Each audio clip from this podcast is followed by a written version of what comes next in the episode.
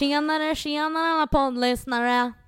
Gud, hej. Jag tänkte direkt på, du vet, um, gud vilken är det? Åh, nu tappade jag det helt, men det är någon typ av karaktär. Ja men inte det här från eh, Banan och Tras? Ja, Eller ja, eller ja. är det jo, inte ja. Ole Dolikan? Jo. Eller ja, den, det är från den serien ja. Ja. Tjena, tjenare eller vad de nu säger. Just det, monster... Ja, eh, ja. ja. Då tar Men- vi om det då. Hej på er allihopa! Hoppas det är bra med er. Välkomna till ett nytt avsnitt av Luften är fri podcast. Idag så ska vi prata om ångest. Hur mår du idag Linnea? Har du ångest? Jag har extremt mycket ångest över det här avsnittet. Ja, då tänkte jag med att fråga dig hur har din vecka varit så kan vi vänta lite med ångesten där. Eller Ja. hur, hur har din vecka varit? Hur har min vecka varit? Gud, jag behöver verkligen tänka, vad fan har jag gjort sen senast? Vad har jag gjort sen senast? Jag vet inte, du har varit på bilbingo. Det var det du skulle göra efter förra veckans avsnitt. Ja, men det var ju förra veckan. Den här veckan var det ju ingenting längre. Eller ja, i och för sig, nu är det ju fortfarande så att det är ju 13 september idag då, va? Gud, Tänk hela halva, hela halva, halva september har gått. Ja, det är fan sjukt. Mer eller mindre. Det är sjukt. Det är konstigt. Ja. Men det är, gud vad gjorde jag i helgen? Hjälp mig, vet du vad jag har gjort? Jag vet inte. Jag jobbar och käkar kräftor. Var inte du iväg på bio? Till och med jag har koll på vad du gör. Jo men just det, jag, ja, jag var ju bio i lördags. Så var det. Fan vad dåligt minne jag har. Vad var det för film? The Nun 2. Var den bra? Alltså, det är ju en skräckfilm då för de som inte har koll. Och eh, jag skulle väl typ inte säga att det var så mycket skräck egentligen. Alltså, jag gillar ju inte de typerna av filmer. Jag blir jag bara så, Alltså jag gillar ju, jag gillar ju själva den här liksom, den filmserien eller vad man ska säga. För att den går ju ihop med The Conjuring och Annabelle. mm, men de, jag gillar ju The Conjuring-filmerna gör jag ju. Så att det är ju, men har du sett på första nunnan? Jag är lite osäker och jag tror typ inte jag har det. Utan det är ju liksom det här äh, inbakade i The Conjuring typ. Ja. För att det är ju, alltså karaktären, den namn så att säga, är ju skitäcklig och läskig. Men jag tyckte typ inte att filmen nu var, men jag vet att jag tyckte inte ettan var jätteläskig heller. Alltså den är Mm. lite obehaglig och för att själva nunnan i sig då är en äcklig karaktär. Men jag blir lite så här äh, avtänd eller på att säga. För det är så här, ja men en jävla nunnaskräck. Åh gud, det är så här, åh det ska vara så jävla läskigt. Nej, alltså Scream är ju mina favoritskräckfilmer. Asså. Älskar skiten. Gud jag tycker typ att de är jätte, alltså jag tycker typ nästan att Scary Movie-filmerna typ är läskigare då. Nej, nej men så säger folk. Jag har hört folk säga sånt då förr och ni har fel. De är jättebra och det är väldigt bra. Mm, ja, men, Ja, men jag säger ju inte att de inte är bra, jag säger bara att de inte är läskiga. Vi får se om de vi får scare... Ja, eller hur? Skitsamma, whatever. Ja, oavsett vad så var det i alla fall en väldigt, väldigt trevlig kväll för att vi började med att eh, eh, käka på restaurang. Åh, mysigt. Det var jättemysigt och det var ju jag och nio andra kompisar varav det liksom var ja, men, tjejkompisarna och så deras killar typ. Det, ja, men det var faktiskt jättemysigt och jättetrevligt och en väldigt eh, Alltså det är nog en sån kväll jag kommer kunna titta tillbaka lite på för det var så varmt också. Alltså kan du bara fatta vilken värme vi har haft i början Nu kom sommarvärmen. Ja, men det var ju brittsommar som vi har pratat om innan. Var ju det. Ja, men det var så härligt just det här att vi satt barbent typ allihopa och du vet så här utan massa tjocktröjor och Ja. ja, det var, det var en riktigt härlig kväll så att jag liksom, eh, trots att jag glömmer bort den så var den helt fantastisk. Ur mitt minne. Men ja, så att veckan har varit bra. Du, eh, Min, veck, alltså min vecka har varit jättebra också faktiskt. vad skönt. Ja, alltså den har varit bra. Men jag måste få berätta för dig vad som hände. Ja, nu vill jag ju faktiskt höra för att du har gett mig en tease men jag har ju inte fått veta någonting ändå. Nej, för det var, det var så här att jag skulle åka och klippa klorna på min Anton. Och då åker vi till en djurbutik som ligger här i stan och det, vi har gått på samma djurbutik i ja, vad är det, tre år liksom. Så jag, man, man har ju lärt känna lite grann ägaren där då och sådär. Och så, han vet ju om att det tar slut mellan mig och mitt ex då och sådär. Och, ja och så går jag in där typ och klipper klorna på honom och han frågar liksom så här. Ja, hur, hur mår du nu? Är det bra? Ni är inte tillsammans igen? Jag trodde ni skulle bli ihop igen. Och jag bara, nej, nej, nej, det, nej, jag är själv liksom. Det är bra. Han bara, men ingen ska bara vara, vara utan kärlek. Du vet, du måste, ha, du måste träffa den killen. Du vet, har du, ja, du vet. Och jag bara, ja, men det kommer liksom. Så här, det, det är ingen brådska. Och sen så, ja, ja, men du vet, du, har, har du träffat han som jobbar här? Och jag bara, nej, nej, jag tror inte jag har det. Han bara, Mm, vänta lite, jag ska fixa dig kille. Och jag bara ursäkta? Så går han in bakom eh, ja, butiksdisken, tar sin telefon, sätter den mot örat och så här. Ey var är du? Du kommer nu två minuter. Det står vacker tjej här, hon väntar och hon tar kaffe med dig. Och jag bara nej, vad gör du? Jag bara nej! Och, han, och jag skulle hämta ut mina linser och glasögon för det har jag också hunnit skaffa sen vi pratade sist. Och, och jag bara, men hallå nej. Och han bara, ja men du skynda, skynda, hon kommer. Du vet, ni kan dricka kaffe. Det behöver inte gifta. Kom hit nu. Du vet, och jag bara, herregud. Ja, i alla fall. Han bara, du kan vänta lite. Han kommer snart. Han är snabb. Och jag bara, okej. Okay. hjälp mig. Du är inte klok. Han bara skrattar liksom så här. Han är bra kille, bra kille. Jag bara, mm, okej. Okay. Ja. ja. Och så ehm, ja, kommer det in en kille genom dörren då. Ser bra ut, liksom. Trevlig. Så här, ja, tjena, tjena, jag heter så här och så här.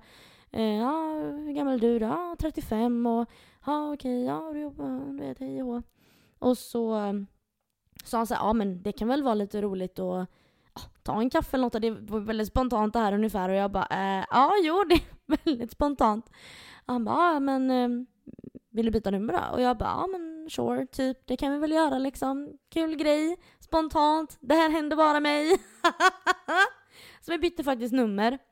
Um, har smsat lite grann så. Får la se om man får tid att ta den där kaffen kanske, jag vet inte. så jävla... Alltså jag bara kände, nej men det här händer ju typ bara mig, jag orkar inte. du var ju verkligen, du var ju backed into a corner, du hade ju inget val. Nej, men jag tycker att det här är också hysteriskt roligt. Ja, du, det förstår jag. Alltså, nej fy Där kommer jag och ska klippa klorna på hund ja. och så fick jag en kille på halsen liksom. Ja, oh, gud. Ja, det var väldigt roligt. Och sen igår när vi spelade in det här så fick jag ett meddelande ifrån the daddy som jag mm. nämner i sexsnacket här som vi släppte förra veckan. Han hade lyssnat på det. Och jag var så här. Nej! nej! Nej, nej, nej, nej, nej! Och jag fick ju lite ångest för jag tänkte men gud vad var det jag sa för någonting? Så jag behövde ju liksom spela upp det igen då och bara ja, ah, trött och hej och ja, det slaknade och oj, oj, oj. oj. Men som tur var så eh, tog han det väldigt ro för han skrev typ så här eh, ja nästa gång så blir det lite mer pang på när jag inte är lika trött. Haha, typ. Äh, du vet lite så här. Och jag bara, ja, hjälp mig. men han bara, det var ju sant. Jag bara, ja, jo, men alltså, jag tänkte väl inte att du skulle lyssna på det i podden kanske. Ja, oh, gud alltså, jag orkar inte. ja, så det var lite från veckan som varit. Och jag har skaffat linser och glasögon. Det var på tiden. Så jag kommer ju få använda mig av eh, färdtjänst i resten av mitt liv sen när min syn blir sämre. Grattis. Tack. Um, för de, när de mätte synen då så såg de ju att uh, jag såg 30% um, utan glasögon. Men med glasögon så fick de upp ena ögat till 40% och andra ögat till 50%. 50% är gränsen för att få köra bil. Så jag har ett öga med glasögon att förlita mig på. Så går det här jävla ögats skärpa eller styrka eller vad fan det nu är som är problemet ner något, ja då är det jag som får gå med blindkäpp och åka färdtjänst till jobbet. Alltså det är så hemskt att jag börjar fnissa men det är så sjukt! Så är det någon där ute som skulle kunna tänka sig, ja ah, men Louise hon verkar vara en väldigt skön tjej, hon är gullig, söt liksom, absolut. Jag kan tänka mig att bli ihop med henne och köra runt på henne, jag har inga problem med det, jag gillar att köra bil. Ring, skriv till mig i DM. För att jag kommer ju behöva en karl som inte har problem att köra bil. Ja, det är ju tyvärr sant. Eller så får jag flytta till Göteborg eller Stockholm, typ. Eller så blir vi miljonärer. Ja, det var ju det då. Ja, om vi ska bli lite allvarliga nu. För det är ju faktiskt ett allvarligare ämne vi ska prata om idag. Mm. Vi ska prata om ångest. Det ska vi. Uh, Linnea, hur känner du kring det här ämnet? Och att prata om det i podden lite grann och behöva öppna upp dig kring det och rota i det typ? Alltså jag känner mig ju ganska tudelad. Eh, för det var ju som jag sa här när avsnittet började att eh, jag, får, alltså jag har ju typ ångest över att jag ska prata om ångest. Lite för att jag eh, typ, alltså jag tycker det är jätteviktigt att prata om det. Och um, Alltså jag lyssnar mer, ja, mer än gärna låter ju konstigt, men jag lyssnar ju liksom när kompisar behöver prata om det eller vad det nu kan vara. Men jag pratar inte, alltså jag pratar inte om det. Alltså jag nämner inte, det är möjligtvis att jag säger ah, ja men jag har lite jobbigt med det emellanåt och så, sådär, men jag går aldrig in på det liksom ordentligt för att det, jag liksom försöker väl typ tänka att det inte finns. Pratar jag inte om det så finns det inte riktigt. Mm, ungefär så. Så att, eh, ja, nej, så jag vet inte. Och det är väl också lite det här att jag är inte så bildad i det, eller vad man ska säga. Så att jag tycker det är svårt att säga vad man liksom, alltså, förstår du hur jag menar? Hur tänker du? Mm. Jag förstår hur du menar. Eller, eller det att du är lite så nervös eller osäker på om kan jag säga det här? Är det här, hör det här till ångest? Eller är det något annat? Eller förminskar jag de som har ångest genom att säga det här? Eller, eller överdriver jag när jag säger det här? Är det typ så lite? Eller? Nej men alltså jag tror att det bara är att det känns som att man slänger med ordet. Mm. menar, vi har ju slängt ganska mycket med det i podden. För att man använder ju fortfarande ångest även som ett eh, förklarande ord. Ja, och lite skämtsamt ibland. Ja, eh, ironi. precis. Men när det väl kommer till kritan så tycker jag då är det så svårt att veta hur man ska prata om det på rätt sätt för att det är ju... Alltså, för man tänker många gånger, ah, nej, men, alltså man förminskar sina egna problem och tänker Mm. typ att nej men vadå, jag har väl inte ångest och sen egentligen när man tittar på det svart och vitt så är det faktiskt alltså, ganska rejäl ångest till exempel. Så att, Och det, det du säger nu, för att det har jag ju känt och känner fortfarande. Att jag inte har rätt att använda ordet ångest. För att när folk beskriver "Ja, men jag fick en ångestattack och sådana grejer, jag bara, fast det där har typ inte hänt mig. Mm. Eller, och jag känner så att jag har alltid använt att, att jag, jag får, alltså oro. Att jag känner oro istället, istället för att använda ordet ångest. Nej men jag, jag känner mig orolig i, i mag, magen, liksom att jag blir orolig, magkänsla, alltså allt det här liksom att jag, jag får oroskänslor istället för ångestkänslor. Och det är Ja. väl kanske för att man inte vågar säga rakt ut. Delvis för att man inte vågar erkänna det för sig själv, men 100%. också för att man inte vill säga att man har det fastän Man vill inte ta ifrån någon annan det som faktiskt har det. Ja, fastän man kanske dessutom egentligen har det. Ja, ja, bara för att någon har grad röd så betyder ju inte det att grön gul, eller grad gul är sämre. Det är ju ångest på olika nivåer liksom. Exakt. Men eh, alltså, det är ju som du säger, jag har ju också svårt att prata om det. Eh, egentligen delar jag inte med mig av det alls. Men jag har lärt mig mer att göra det. För man pratar inte med, alltså, om problem och sådär utanför familjen lite har jag haft det som en grej liksom sen jag var liten. Inte av anledningen att det var något hysch eller man får inte prata för vi har pratat mycket känslor och sånt i familjen, det är inte det det handlar om. Utan det är mer att jag har inte velat att folk ska typ veta eller lägga sig i för att det är lite så här fult. Eller så här, åh man ska vara så himla glad och man ska ha det så bra. Och sen när det inte är så, så har jag liksom inte velat, jag har inte vetat att folk ska förstå att man inte mått bra eller du vet sådana här saker liksom. Man vill typ inte känna sig jobbig. Nej, det, det också. Eller att folk ska se på en annorlunda. Ja men hon som alltid är så glad och positiv. Mm. För jag, alltså, och då liksom får det här att, aha, mår du inte bra? Eller vet, jag vill Mm. inte ha den, eh, jag är ju inte sån. Nej, och är det också typ lite så här att man känner... eh, Alltså, nu menar inte jag att man är svag för att man har ångest, det säger jag absolut inte. Men man känner sig typ svag när man erkänner det, typ. Eller jag kan känna att Mm, det är liksom ja. en... Och man vill ju gärna... Ja, fortfarande. Jag vill väldigt gärna upplevas som stark. Mm. Men jag gissar på att du säkert eh, Ja, kan relatera. ja, gud ja. Verkligen. Det är det här att om jag vill inte att de ska se mig annorlunda. Exakt.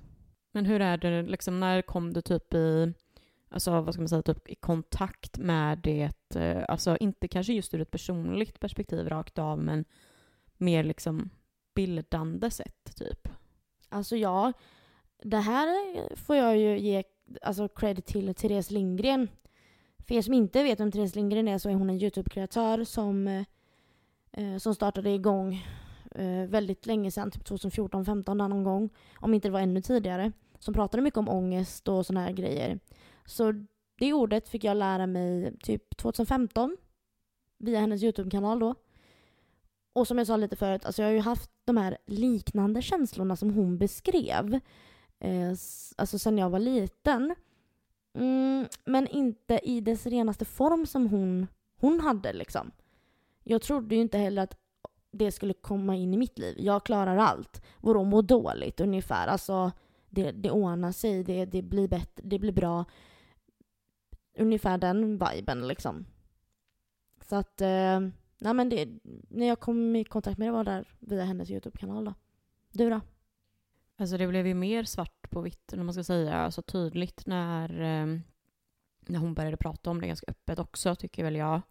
Men samtidigt, jag kom i kontakt med ångest ganska tidigt. Eh, typ 2008, 2009 kanske, i och med att en väldigt nära vän till mig eh, eh hade det eh, ganska mycket och, och sådär. Och eh, alltså det var, det enda var ju typ att man inte fattade. Alltså jag, jag kom i kontakt med ångest, men man fattade inte rakt av att det var ångest, typ. För man pratar ju inte lika mycket om det då.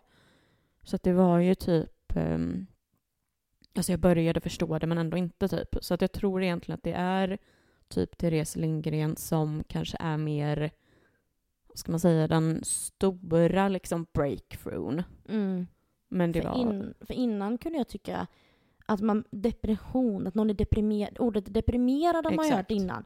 Ja, det deprimerar, sådär liksom. Mm, Ehm, fast man, och det fattar ju inte riktigt att de sakerna går ju hand i hand lite grann exakt. många gånger sådär. Men det är Så det man inte tänkte på och att det ändå var typ så det var. För att många gånger känns det som att det kanske var det man blev, alltså man upplevde ångest innan man blev deprimerad typ. Eller alltså, Att det kan vara ett symptom Ja. på depression. ja men typ, alltså vad vet jag tänkte jag säga. Men Nej. det är ju det, man vet inte riktigt hur, hur man ska prata om det sådär, eller man ska säga. Men eh, det är ju ett väldigt viktigt ämne. Ja, Så det är det absolut. eh, Ja, ska vi kanske dra igenom lite eh, Men en faktaruta? Ja, men precis lite faktaruta så att folk förstår lite mer tydligare vad det är vi går in på. Ja, det tycker jag låter som en bra idé. Jag vill börja och säga att den här infon vi tar upp nu kommer ifrån 1177.se. Och vad är då ångest? Förklaringen på ångest är att det är en känsla eller oro som känns i kroppen. Det är obehagligt men inte farligt att ha ångest. Det finns olika sätt att hantera den och saker du kan göra själv för att må bättre. Det finns även behandling som hjälper. Och orsaken då enligt doktor.se så beror ångest på reaktioner i nervsystemet i, nervsystemet i hjärnan som du själv inte kan styra över. Reaktionen sker automatiskt och kan triggas av många saker.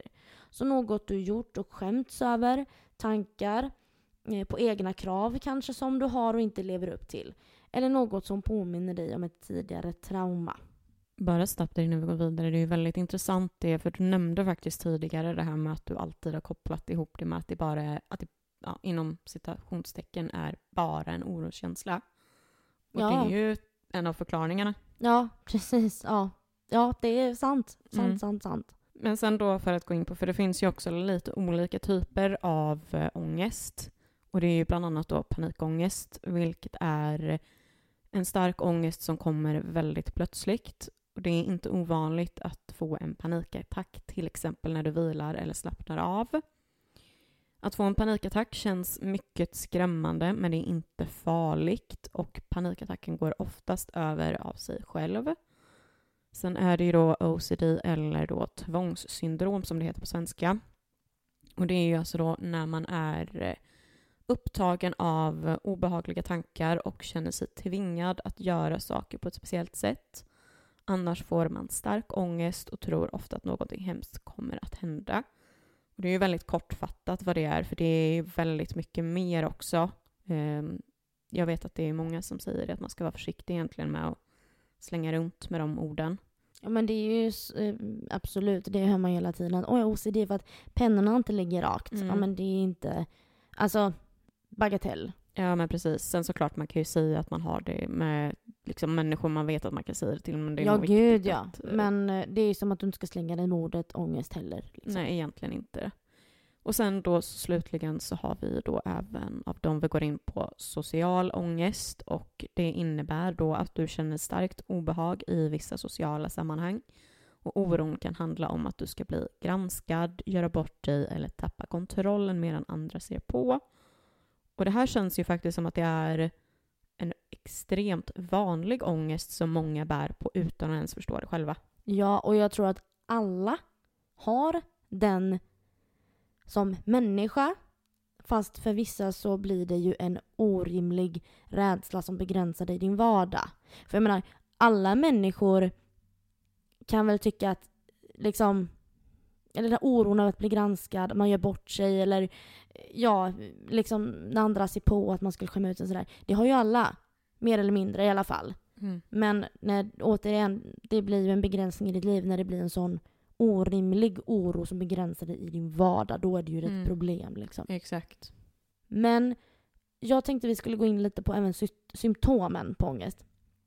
Och det kan ju då vara att du kan känna att ditt hjärta slår hårt eller fortare än vanligt. Och du kan få svårt att andas eller känna dig yr. Och det kan kännas som en klump i magen eller en tyngd över ditt bröst. Och du kan också börja svettas eller känna dig varm eller kall inuti.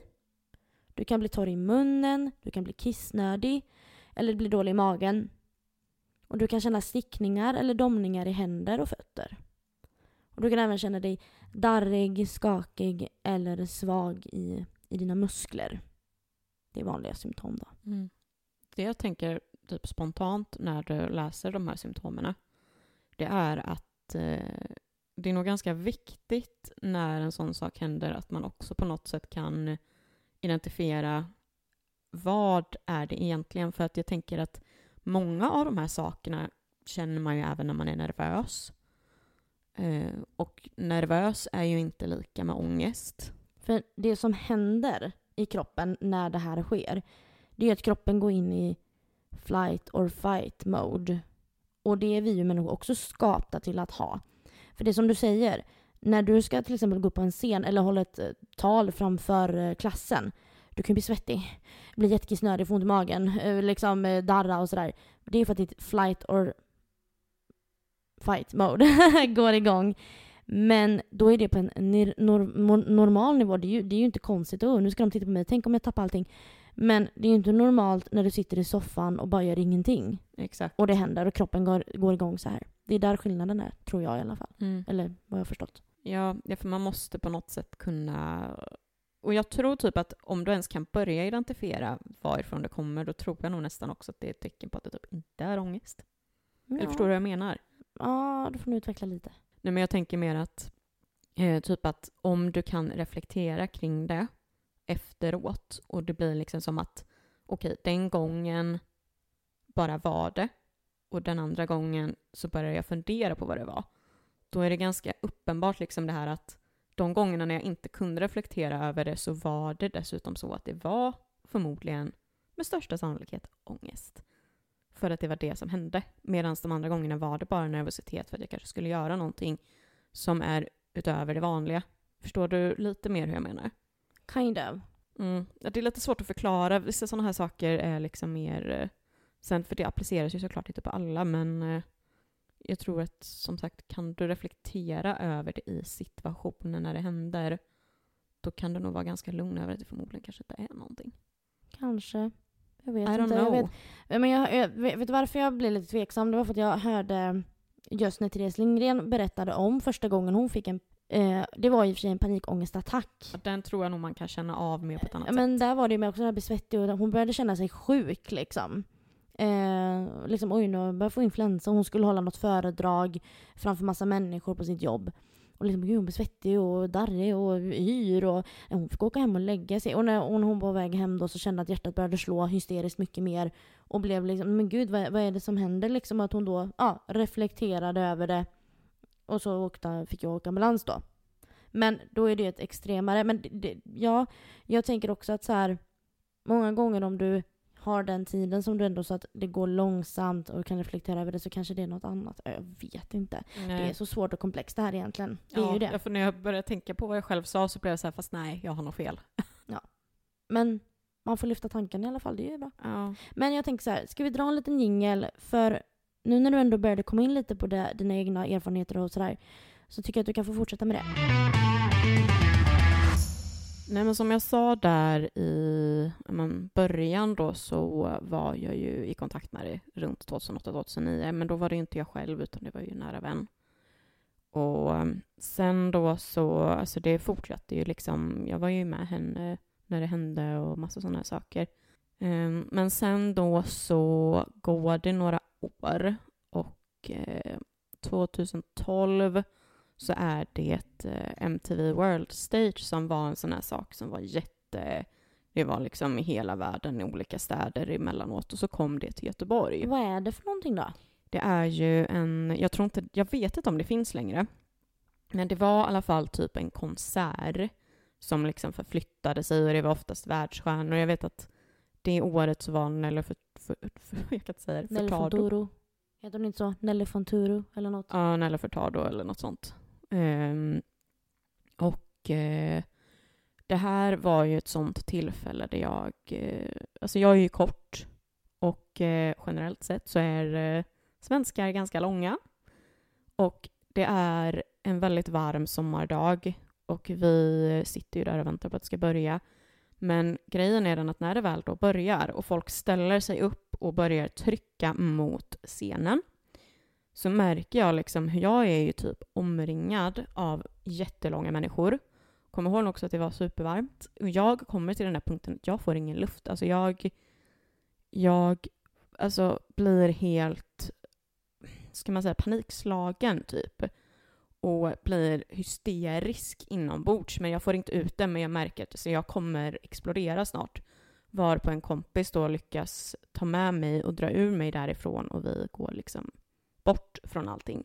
Och det är ju då som jag på något sätt liksom exploderar, det där som jag kände innan, att det, tårarna liksom bara rinner ur mig och i mitt hjärta slår så hårt så att det liksom blir... Alltså jag vet inte vad jag ska göra. Och jag inser ju till sist när det då har, eh, nu ska man säga, dalat. För då står jag och hon kompisen och pratar om det här och då liksom blir det så här att okej, okay, det här var en panikångestattack. För det jag tänker först att hade jag varit i den situationen som du var, jag hade inte tänkt för mig själv att det hade varit en panikångest. Jag hade tänkt att jag, åh, jag måste reagera så här för att jag blev så rädd för att jag kände att jag inte fick någon luft och ingen kontroll. Att, åh, jag blev så rädd så att jag blev, reagerade så här. Mm. Förstår du? Ja, jag förstår. Men i och med att jag har ju alltid varit kort och alltid varit i den situationen med folk runt omkring så, så har det väl liksom inte... Alltså det var mer en sån här sak som bara, okej, det måste typ vara det. För vad kan det annars ha varit? Men som sagt, man blir ju ändå lite så här, man det kanske inte var det i alla fall, för att man blir ju, na alltså inte naiv men... Man men vill, jag har ju inte det. Nej men exakt, man vill inte tro på det typ. Um, och sen så med årens gång, alltså det är ju inte det att det är någonting märkvärt så fram till eh, hösten 2017 när jag, eh, alltså jag var i en situation i livet där jag inte mådde jättebra överlag för att jag, eh, ja men livet var inte bra helt enkelt. Och jag hade på riktigt alltså konstant ångest över mitt liv. Alltså jag hade den här känslan av att liksom jag, eh, vad gör jag här? Vad vill jag ens liksom? Alltså det var lite det här Existentiell ångest, typ? Ja, men nästintill. Men problemet var ju det att jag mådde så dåligt och pratade inte med någon om det. Och liksom, jag vet inte ens om folk runt omkring mig hade, hade koll på hur det var. Och jag vet ju inte typ om det kanske var så att jag började snudda in på typ en lätt depression eller någonting. För att det var väldigt mycket inom mig som jag inte, vad ska man säga, alltså fick ut typ. Och eh, alltså jag var inne i väldigt mörka tankar. Det, ja, det var inte det var inte så att säga glada tankar. Jag hittade min eh, gamla dagbok vid något tillfälle och eh, det, det gör ont att läsa det om man säger så. Ja, jag vet vad du menar. Så det, det var liksom uh, usch, hemskt. Och det är därför jag tänker någonstans att på det sättet som jag liksom bara i min ensamhet satt och grät och du vet, usch. Um, men sen då så panikångesten, liksom, den hade ju inte varit någonting sedan 2012. Förrän det att jag då var i Londons tunnelbana samma höst själv.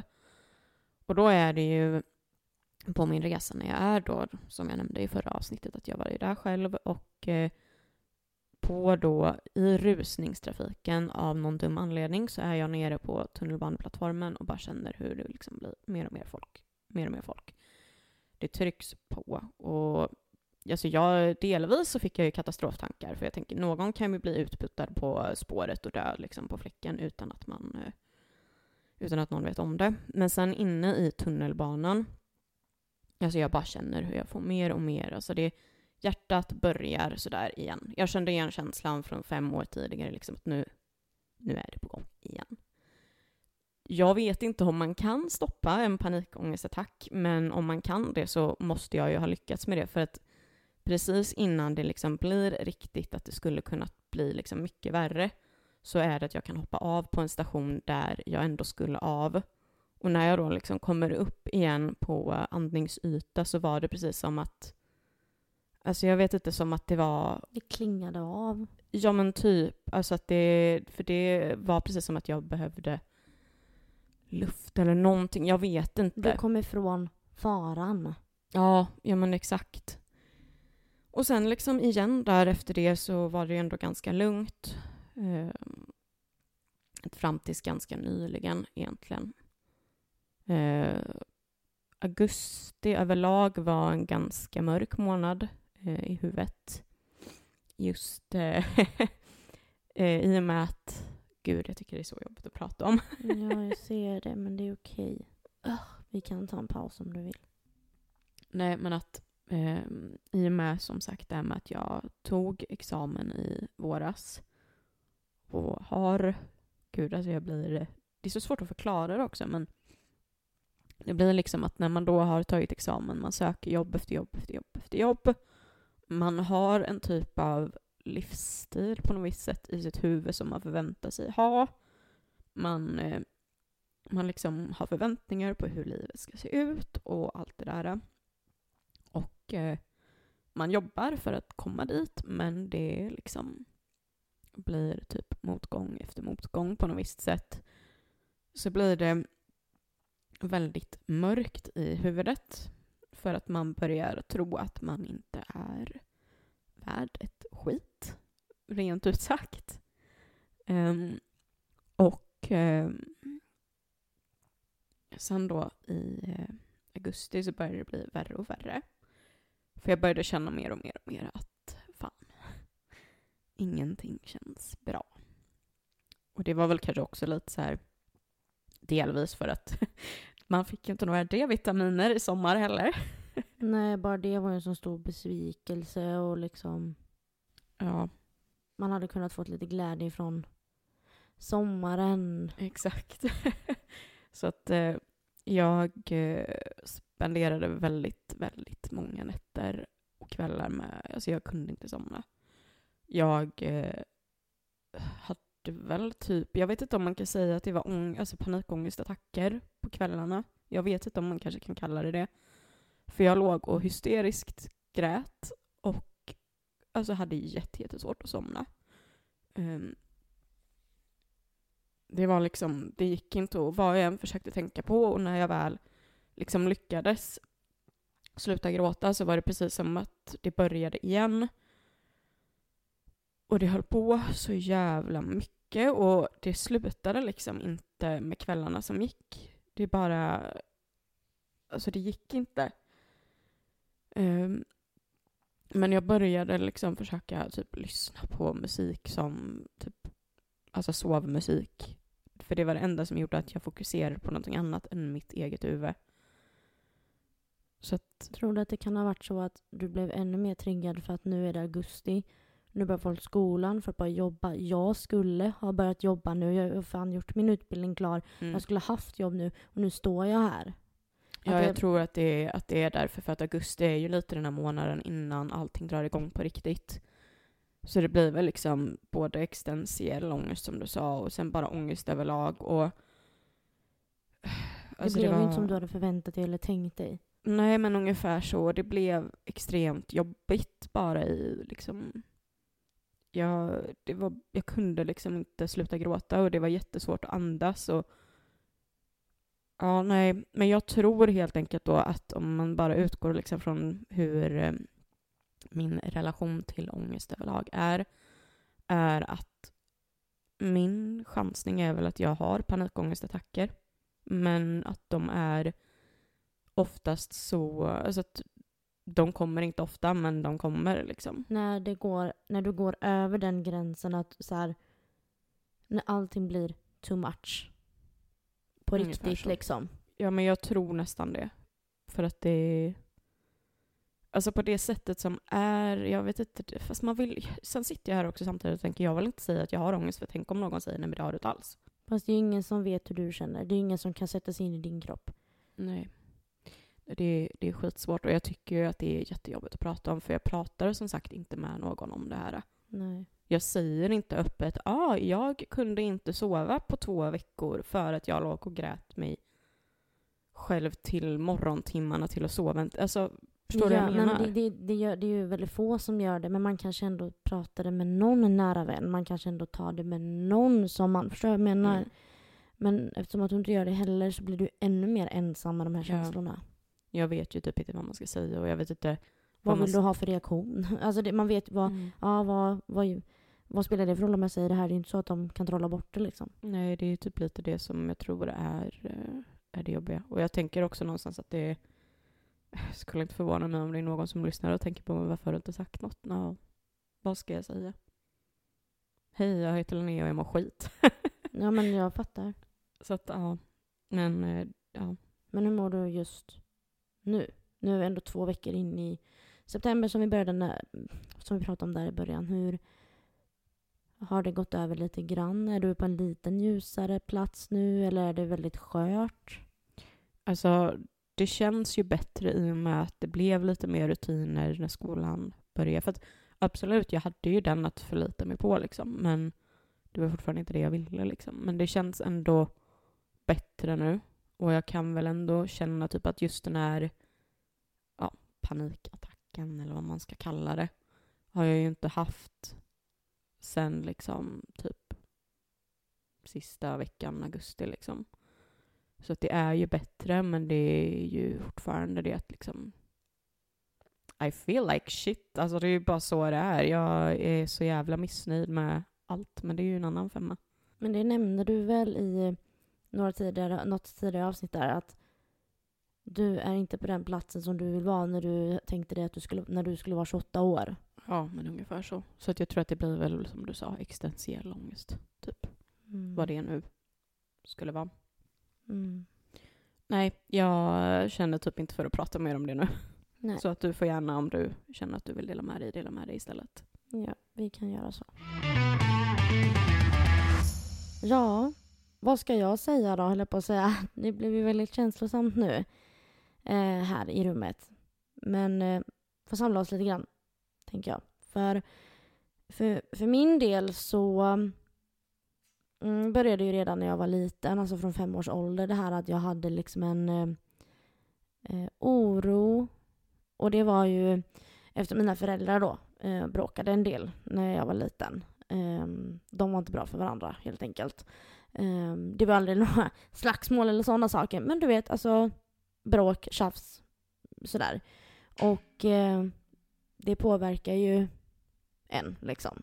Det här med att eh, ja, men, eh, man vill ju kanske inte ta hem kompisar ibland för att ifall att mamma och pappa bråkar eller du vet sådär. Men det, det var liksom en liten del och det tror jag att de flesta barn skulle uppleva som jobbigt. Liksom. Det är ju inget unikt precis men och sen eh, när jag på riktigt kände ångest alltså, och då, då vill jag nog fan ändå använda det starka ordet. Det var, jag tror, jag måste ha varit måste ha varit 14 tror jag. Tror jag var 14. Eller men precis, jag hade fyllt 15.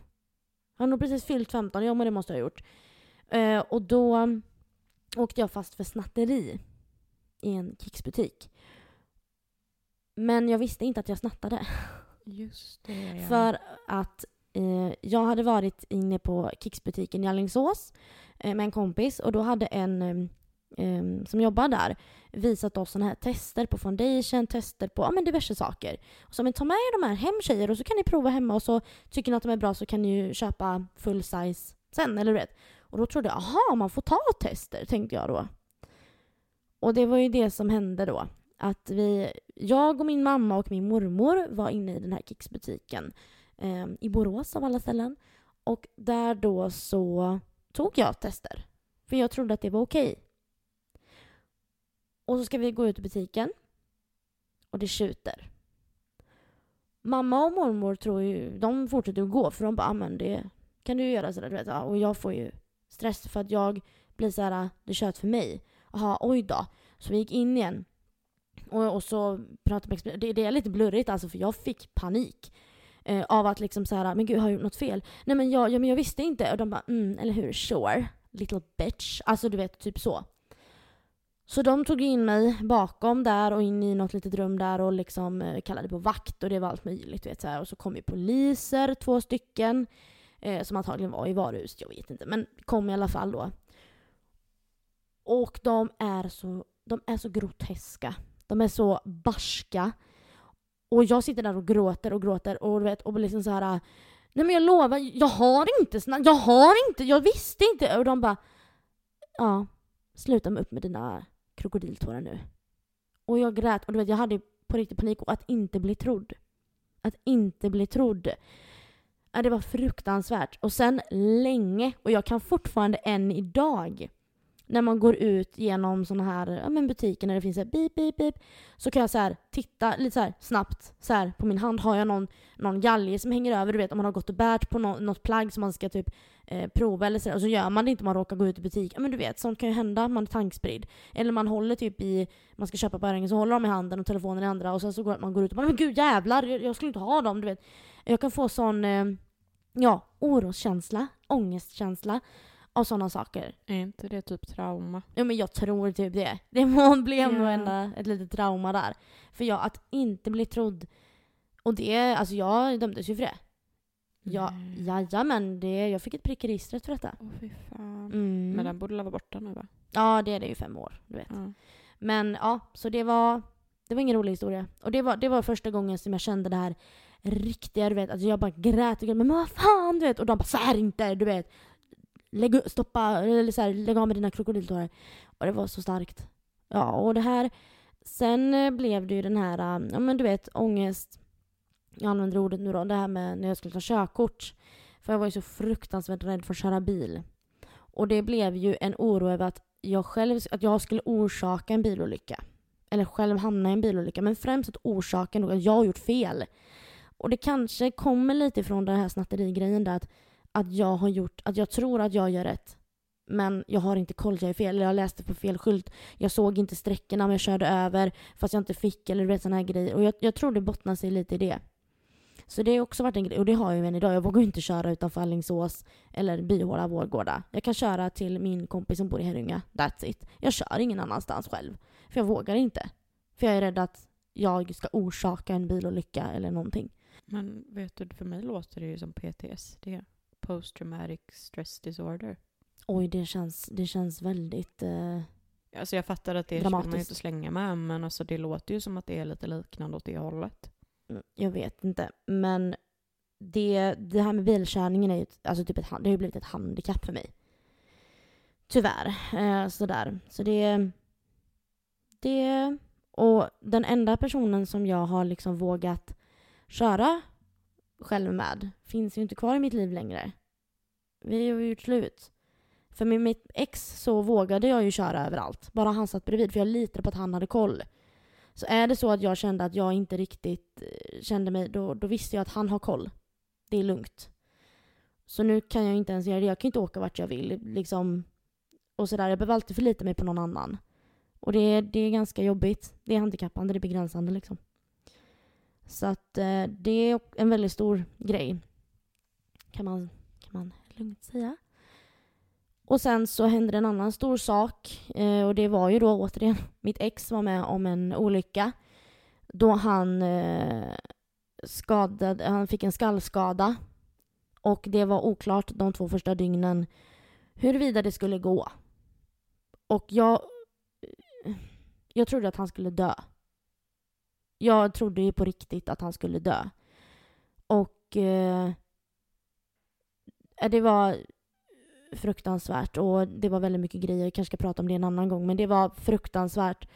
Och sen då när eh, det visade sig att det skulle gå bra, då vet jag att jag pratade med en tjejkompis i telefon den kvällen och sa det att jag är så jävla rädd nu.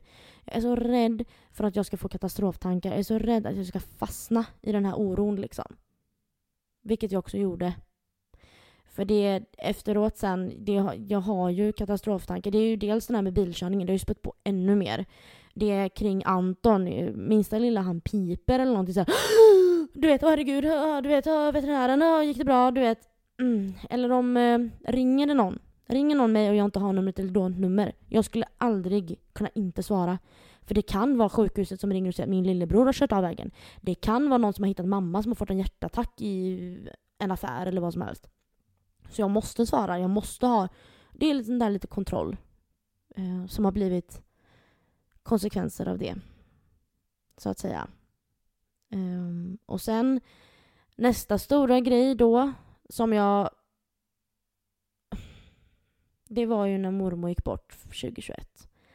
Och då, det är nog första gången i mitt liv. Jag har trott många gånger att jag har mått skit. På riktigt mått skit. Och mått jättedåligt. Det är ingenting. Det är ingenting emot hur jag mådde då. Precis som du sa också att då var det väldigt mörka tankar. Är det så här livet är, då är det inte kul. Och då vill inte jag vara med. Är det så här det ska vara, hur fan kan folk vilja ha det så här? För jag vill inte ha det så här. Då vill jag helst inte vara med. Liksom. Eh, och där och då trodde jag väl att det, nu, är, nu är det riktigt åt helvete. Liksom. Eh, det var fruktansvärt jobbigt. Och eh, man hade ju bävat så länge inför den dagen. Liksom, att jag vet ju att det kommer hända en dag, men på något sätt så trodde jag att nej, hon kommer alltid att finnas kommer aldrig, kommer inte hända. Liksom. Det, det var så otänkbart så att det var väldigt, eh, väldigt tufft. Och det är någonting vi också kommer att prata om längre fram. Men det, det är verkligen det här... Eh, för mig var det ju som att förlora en andra förälder. Eftersom min pappa inte har varit så närvarande från tonåren då. Så... Ja, nej, det... Det var väldigt tufft, kan man säga. Eh, och idag då så ligger väl väldigt mycket fokus på men, ens kropp. Och det har vi pratat om i ett avsnitt också. Att eh, där har jag haft otroligt mycket eh, men ut självhat som har relaterat med mat och allt det här man fått ångest som man ätit eller inte ätit. Eller de, allt, sådana där saker. Eh, och det, det, det satt ju också värre än någonsin i mig i samma veva som hon gick bort. Så det var, det var så, det var liksom att allt. Det fanns ingenting som var bra. Um, och det, det är ju en sak som sitter i idag också, det här med kroppen. Och det, det kommer det väl alltid att göra tror jag. Men, uh, och sen är det ju nu också det här att man, uh, man hamnar i ytterligare en ny situation. För att jag känner, jag har sagt så många gånger att det kan inte bli hmm, hmm. Och du vet nog vad jag menar, det kan inte bli värre. Mm, och jag tänker inte säga det. För att ja. det, det blir alltid det när man väl säger det. Ja. Och det spelar ingen roll. Det värsta som kan hända dig någonsin det kan alltid bli. Och um, det var lite så jag kände nu när det slog mellan mig och mitt ex. Jag bara, nu kommer det här också.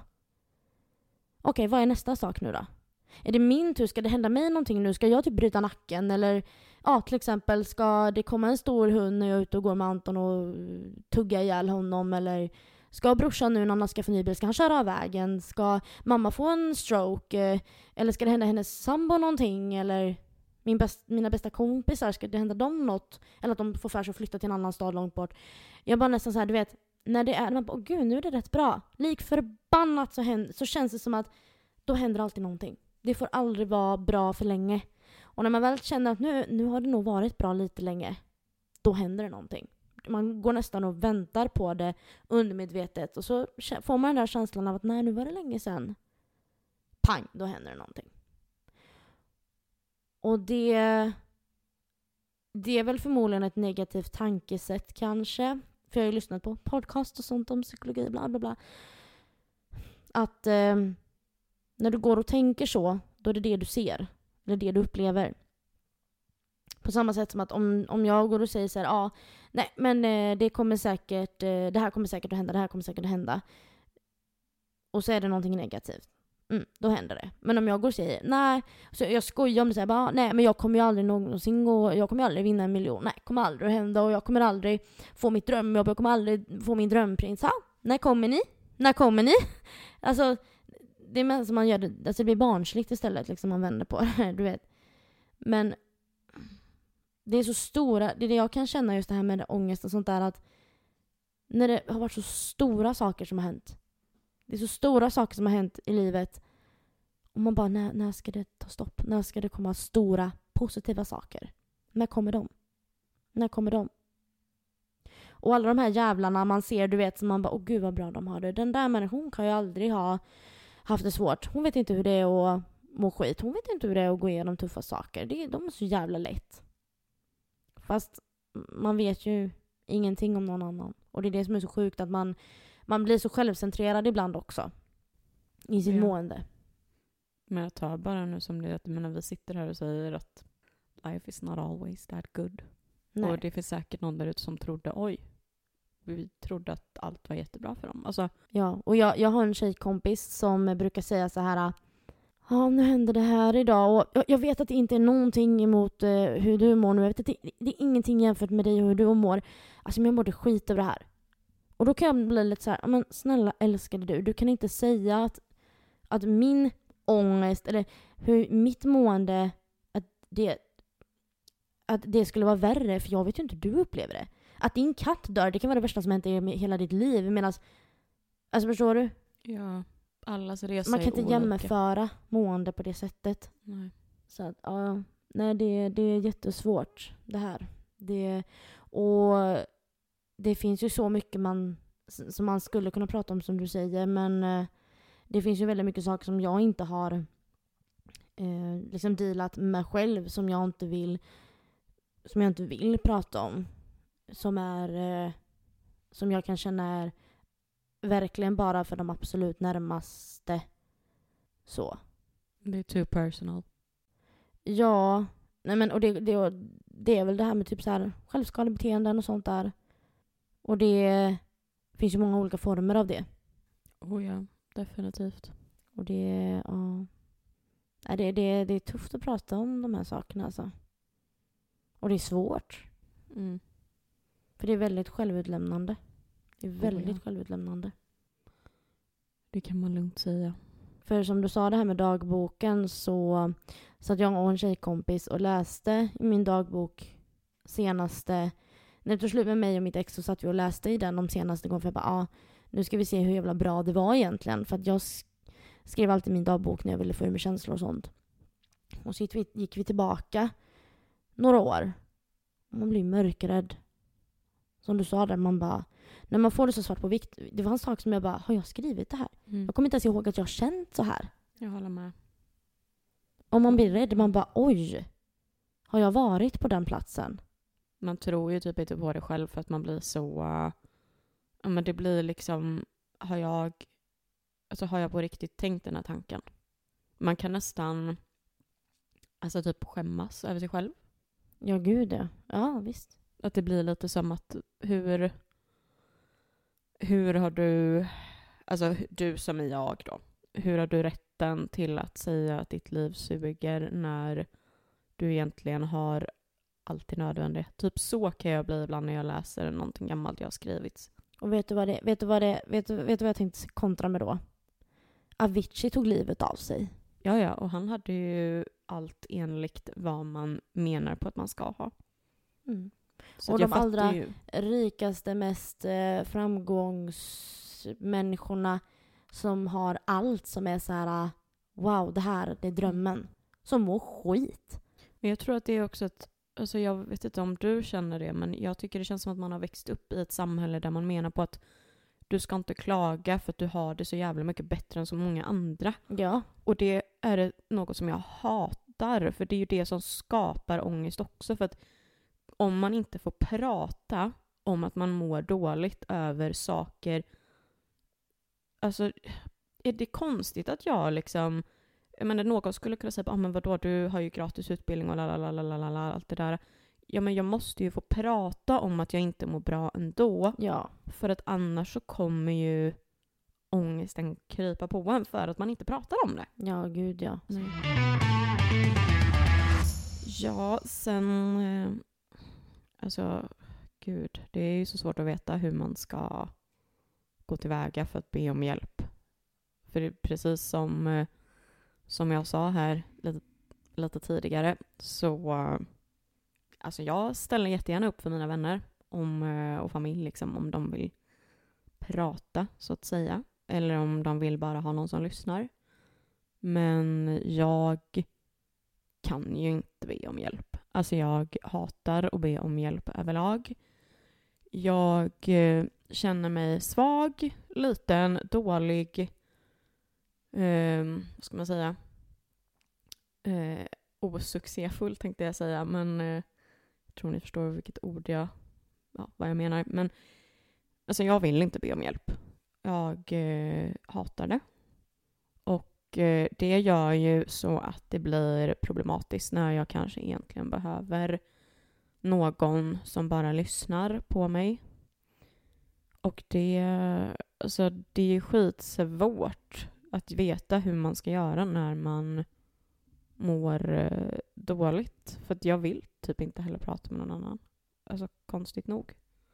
Det är precis som att man liksom inte... Alltså, gud det låter så hemskt att säga det. För att jag älskar liksom alla mina vänner och min familj och alla liksom. Men jag känner ändå inte att jag har någon att prata med. Och det låter helt sjukt och jag vill inte att någon ska ta illa upp. För det är inte liksom på det sättet. Men, eh, men ibland så känner man typ att man inte vill vara en börda, så att säga. Och kanske inte heller att även om jag berättar så kommer den här personen inte förstå riktigt vad det är jag med, liksom känner. Ja, för man vill typ. Men samtidigt så vill jag inte nödvändigtvis att någon ska förstå heller. Alltså det är typ... Jag vet inte. Det är ju lite som du sa innan det här med att säger jag inget så finns det inte typ. Så att jag tror att jag har väl en del jag hade behövt prata med en psykolog om. Eller terapeut eller fan. Ja, och ni hör ju direkt att jag skämtar ju direkt bort det när jag nämner en sån sak för att jag... Skulle du kunna ge det en chans? Det är för dyrt. Och jag anser inte att jag, vad ska man säga, står något högt i rangen för jag tycker det finns de som behöver mer hjälp än vad jag behöver. Säg vem? Någon som har självmordstankar i samband med sin Men ska ångest. bara de få hjälp då kommer ju alla till slut ta livet av sig för att de kommer ju hamna där om de inte får hjälp. Jo, jo, jag förstår, jag förstår. Men jag, jag tror att det är det här som är problemet. Jag vill inte inse själv. Alltså jag... Jag blir liksom, nu när vi, jag känner bara inombords nu när jag sitter och pratar om det att jag blir flyktig typ. Jag blir både irriterad och ledsen samtidigt typ. Det är liksom som att jag vet inte, det är jättesvårt att förklara och det är liksom...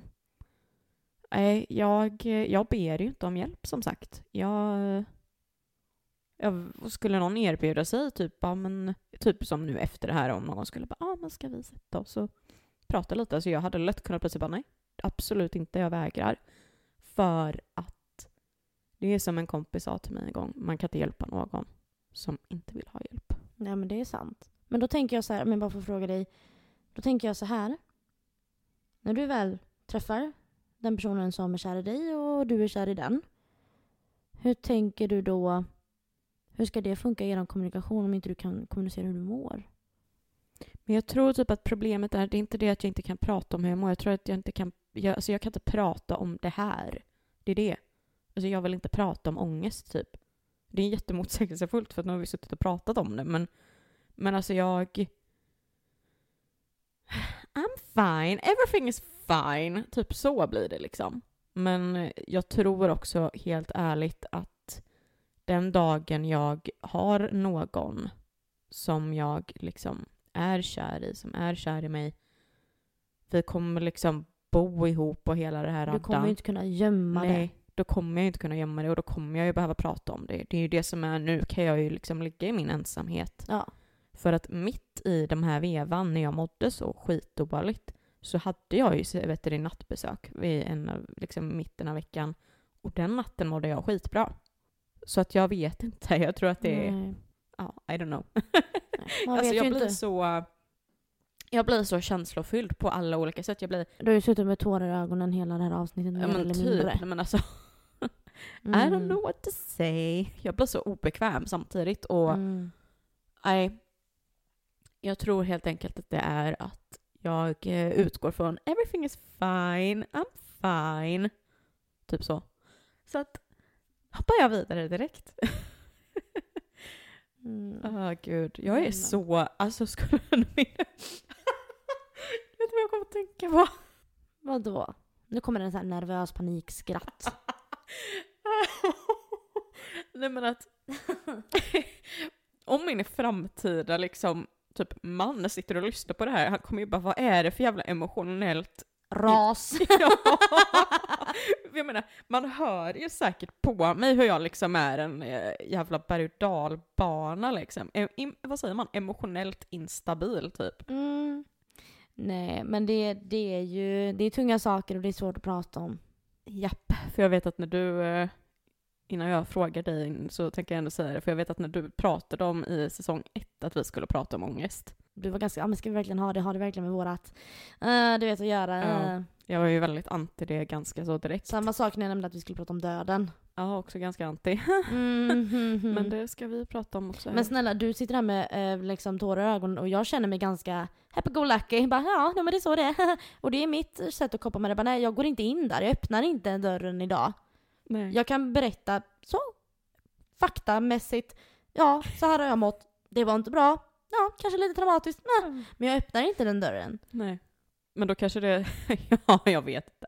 Kan inte, kan inte du eh, berätta hur, eh, hur det har varit för dig med hjälp och stöd och sådär? Jo, alltså så här. Och ja, då kommer vi tillbaka till det här då om vi ska kronologiskt.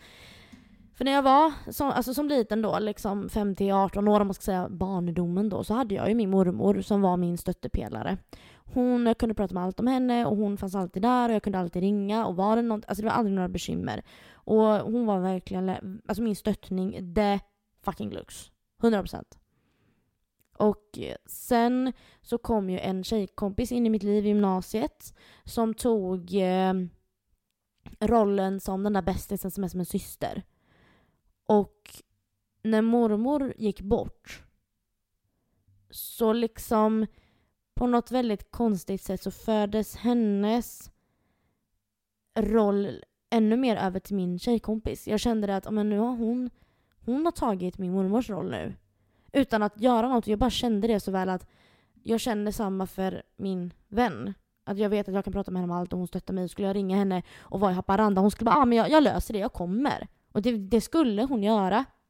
Och det är det som är som har, som har varit min stöttning nu också, att jag vet att jag har henne nu när jag inte har mormor och allt det här. Hon betyder allt för mig.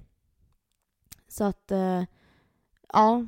Och sen så pratade jag faktiskt med en kurator efter mitt ex olycka då.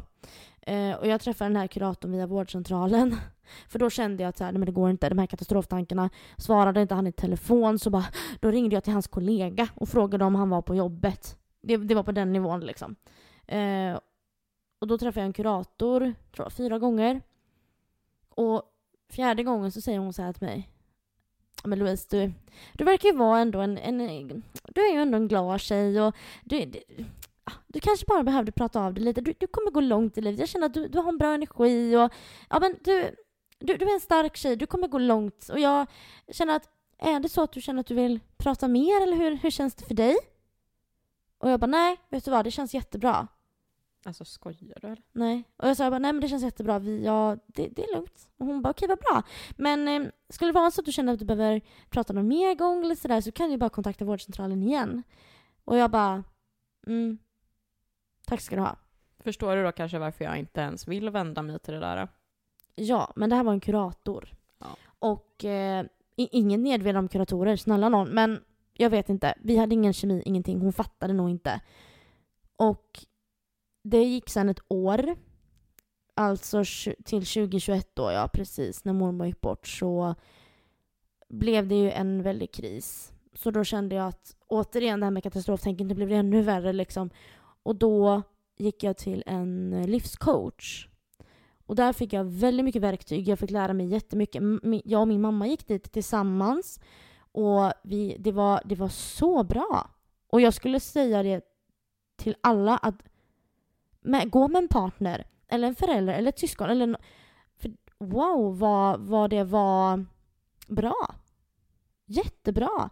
Och man behöver inte ha problem heller för att gå och prata med någon. Utan det kan vara till exempel om du är ihop med en partner, man älskar varandra, allting är jättebra, men vi kan inte bråka på ett bra sätt. Alltid när vi bråkar så ballar det ur. Ja, men gå och lär hos en livscoach hur man ska bråka då. Eller du förstår inte mig där, hur ska jag få dig att fatta? Men vi går och pratar med någon som ser det utifrån. Så att det gjorde jag då. Och sen efter det, det var tio veckor tror jag det var.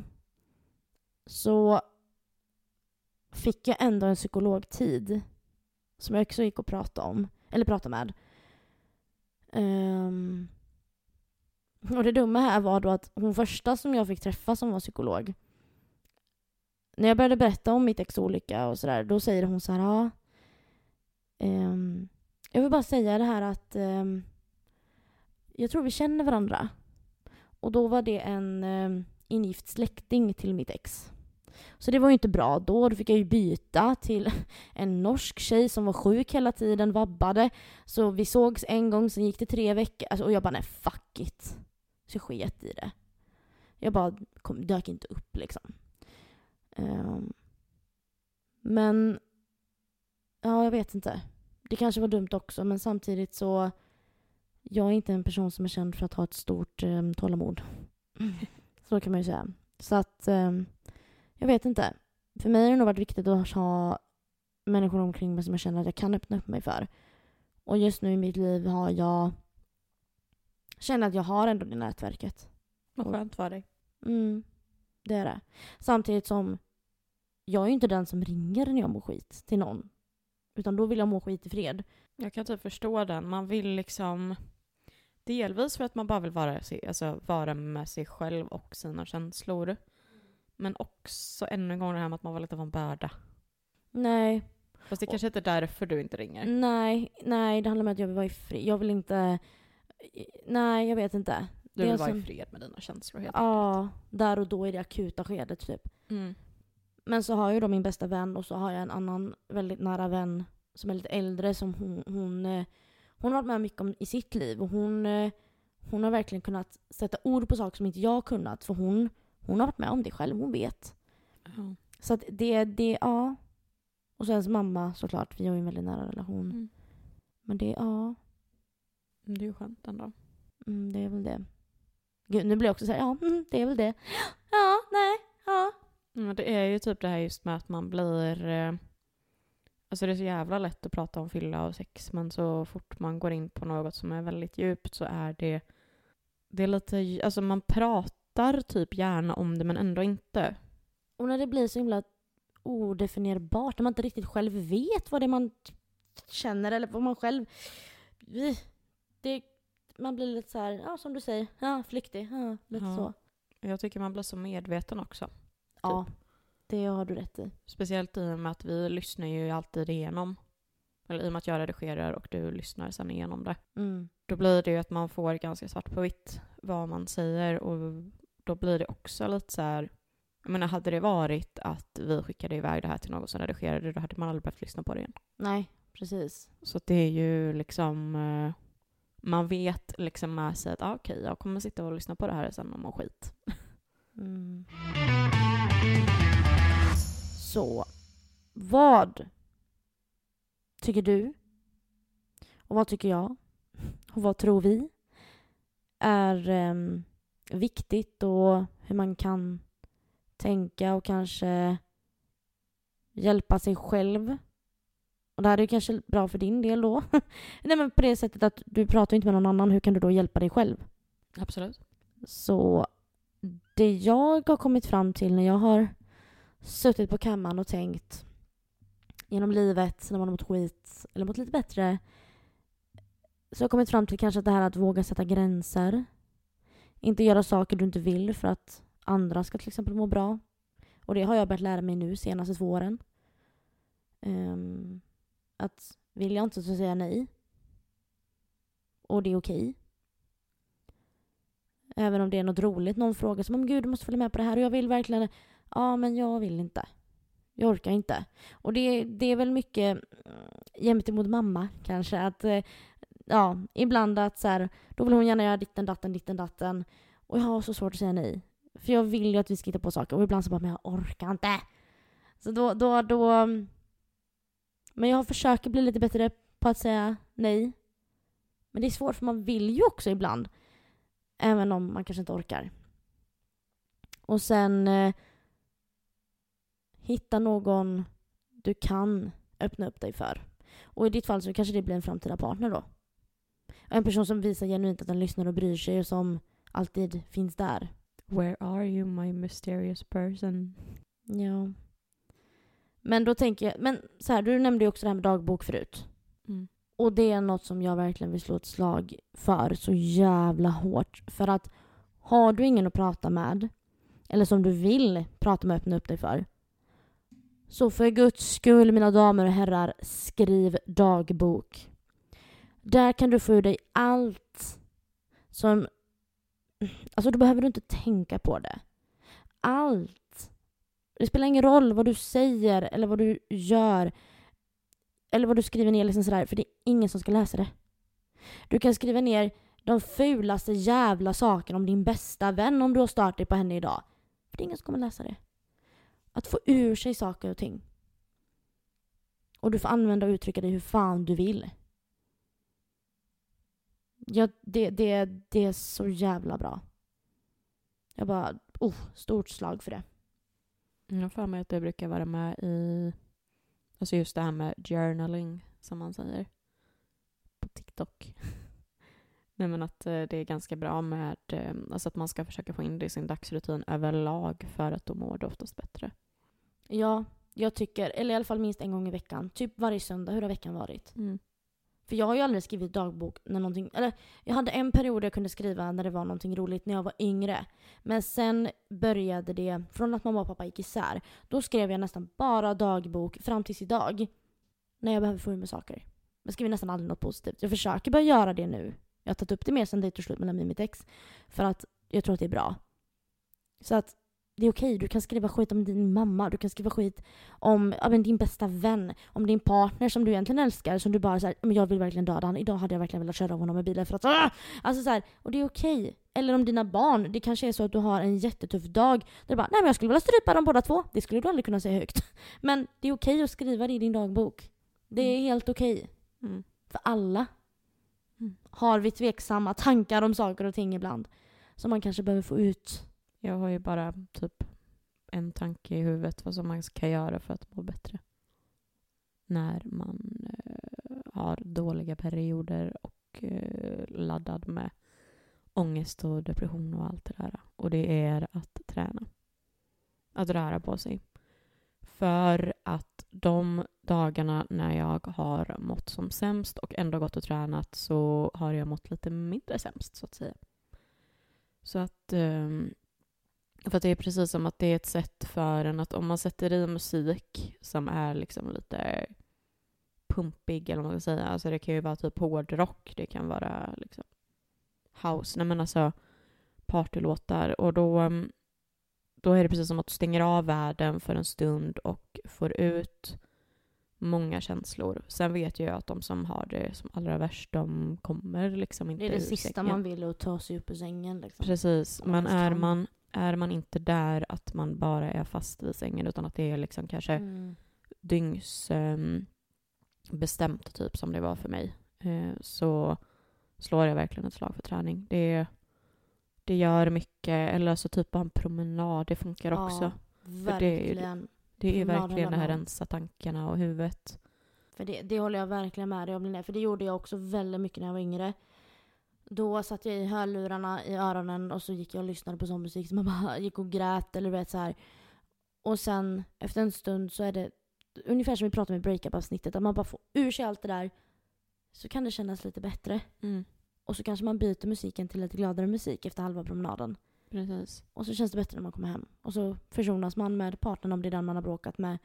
Eller bara känner att man orkar tvätta tvätten helt plötsligt. Mm. För att man mår lite bättre. Mm. Gud, det är, eh, det är en sån sak som jag tycker är ett tydligt tecken just det där med som du sa, orka ta tvätten. innan vi liksom avrundar dagen så att säga. Men det tycker jag är en sån tydlig grej. I alla fall för min del. Jag vet inte, du får säga om du relaterar. Men eh, jag kan märka av när mina dagar är skit, eller veckor eller vad man ska säga, genom att jag inte får någonting gjort fastän jag vill. Samma här. Det Samma är här. liksom, eh, kan inte laga mat, kan inte, jag kan inte gå upp, eller vad säger jag, jag kan inte gå ner till källaren, sätta på en tvättmaskin och gå upp igen. Jag kan inte lyfta mitt arsle ur soffan. Och det är oftast när det är, och det brukar också vara, det kan ibland bara vara en startgrej också på att må dåligt. Så det är, ehm, Man börjar skita i det som man annars gör. ja men precis. För att man mår bra av att hålla ordning, Mm. till exempel. Så att det är... eh, Ja, man ska vara försiktig. Annars så... What a fucking life we live. Men det är också kanske om någon bor ihop med någon eller har sina föräldrar, vad det kan vara, att de man har runt omkring sig observanter och kanske också lite grann på att det här är mina varningssignaler när jag börjar bli dåligt. Och då vill jag att ni behandlar mig så här. Mm. Eller säg till mig, hur mår du nu egentligen? För nu ser jag att du har inte samma energi och du, du bäddar inte sängen, du låter det vara som ett enda haveri, det ligger kläder överallt. Hur är det egentligen? Man ser ett mönster. Som avslut på dagens avsnitt vill vi säga att det finns hjälp att få och det finns inget att vänta på för att få må bra. Sök hjälp om du känner att ångesten hindrar dig för att må bra och gör det du vill i din vardag. Det gäller även för dig som dricker alkohol eller tar droger på grund av rädsla för att träffa människor. Så de peppande orden, för det är så jävla lätt. Kom igen nu people! Hu- Ja, jajamän, eller något. Det enda jag känner, det enda jag känner när du sa det där, jag bara Sure thing, absolut, tummen upp på den, stort leende. absolut, I'm just gonna do that. Även ifall det stämmer så, eh, ja, Ja. det är ju hemskt att man inte kan stå bakom det vi säger, men ja. Men det är viktigt att nämna, ja. tycker jag. Så att även ifall jag inte gör det och är egentligen ganska dum så kontakta en vårdcentral eller psykiatrisk öppenvårdsmottagning. Eller så kan man ringa till 1177 och de kan ju ge dig hjälp att bedöma dina symptom eller hjälp med vart du kan söka vård. Känner du att det är att eh, det påverkar din vardag så pass mycket så är det nog väldigt bra att göra det. Ja. Och man kan ringa till jourhavande medmänniska, jourhavande präst. Om man känner att man behöver prata med någon utomstående också. Sådär. Mm. Så att, ja, det... Um, gud, alltså jag känner verkligen typ att det här avsnittet är... eh, jag... Det är lite stelt här inne. Stelt skulle nog inte jag nej, men, vilja nej, säga. men det är en tryckande, det, det är lite tryckande här inne. Ja, men det är precis som att det skulle kunna vara en bomb som exploderar och inte typ tårar utan typ ilska av någon anledning, känner jag. Nej det känner inte jag, men jag känner att du är lite så här. okej kan vi sluta prata nu? Kan vi släppa, kan vi bara, kan vi sluta typ nu? irriterad. Mm. Ja, jag tror att, eh, att eh, jag kommer bli, vad heter det? Någon kommer ju säkert göra någon psykologisk eh, utredning på mig av hur jag beter mig i det här avsnittet. Jag tror att man kallar det avvikande. Avvikande beteende. Ja, precis. Det finns ju de där olika Mm. Äsch. ambivalent och... Äh, nu, nu ska vi inte självdiagnosera, det är inte bra. Utan nu säger vi så här, ja, det fick bli lite vad det blev idag. Ni fick en liten insyn i hur vi känner, tycker och tänker. Men ja, det är svårt att prata om och vi gjorde, ett tapp, vi, vi gjorde vårt bästa, vi gjorde ett tappert försök. För nästa vecka. Så berättar vi inte vad som händer. För att det beror på vad som händer. Men om det är det som vi tror händer så kommer det bli betydligt mer lättsamt avsnitt. Och det kommer Ja. handla om sex. Så mycket kan vi säga. Ja, eller ja, P-O-R-R. Och de som kan stava vet vad jag just sa. Purr! Nej.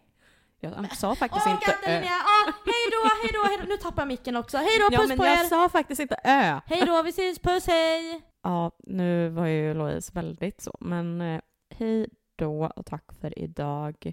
Ta hand om er. Kram.